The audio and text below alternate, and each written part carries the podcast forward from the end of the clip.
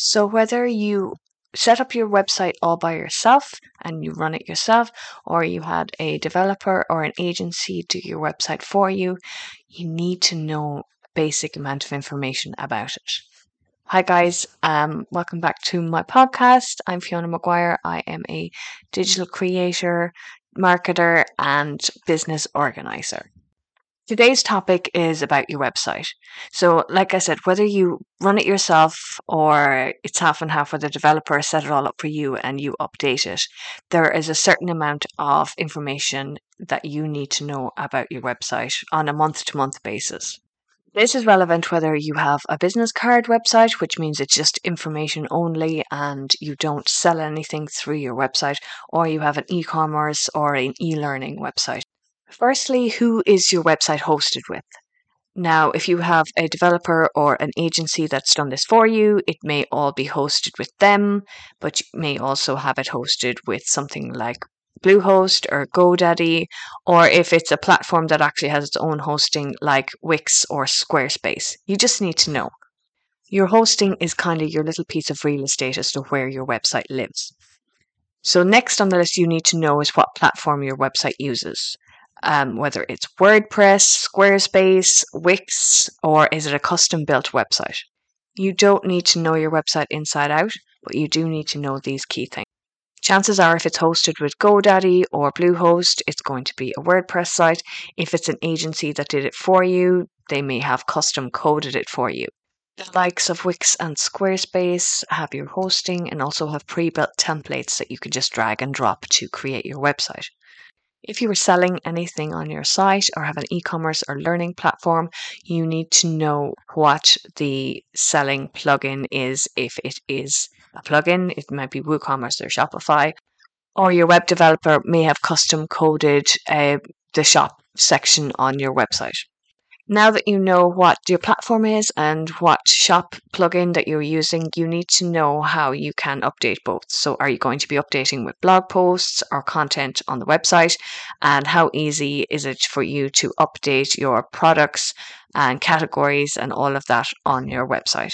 Now that you know your hosting, your platform, your shopping plugin, if you have one, you need to know some of the analytics for the website how many views are you getting on the website? Um, what page is getting the most views? How many users? Now, views and users are slightly different because a user might view a lot of different pages or they might come back a few times and the analytics might only track it as one user with multiple views.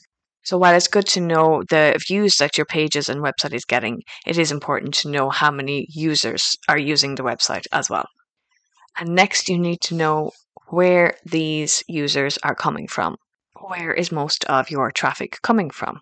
Now, there are five main categories that I use in Google Analytics, and that's organic search, direct, paid search, referral, and social. Organic search is coming from the likes of Google, where people put in a search term and your website is ranking for it, and that's how they find you. Direct traffic are people that already know your website and just type it in, and that's how they get there. Paid search is as it sounds, it's for paid search. Referral is if somebody else gets to your website from a link on another website. And social is social media channels.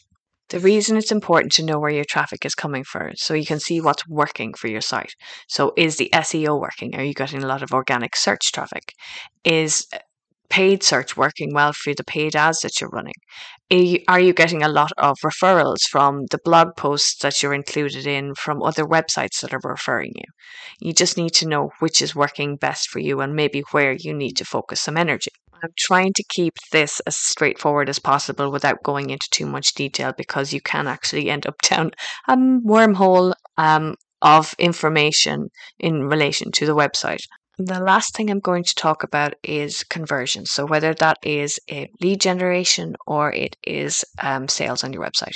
By lead generation is somebody emailing you, calling you, or filling out your contact form. And obviously, the sales is if somebody's buying your product.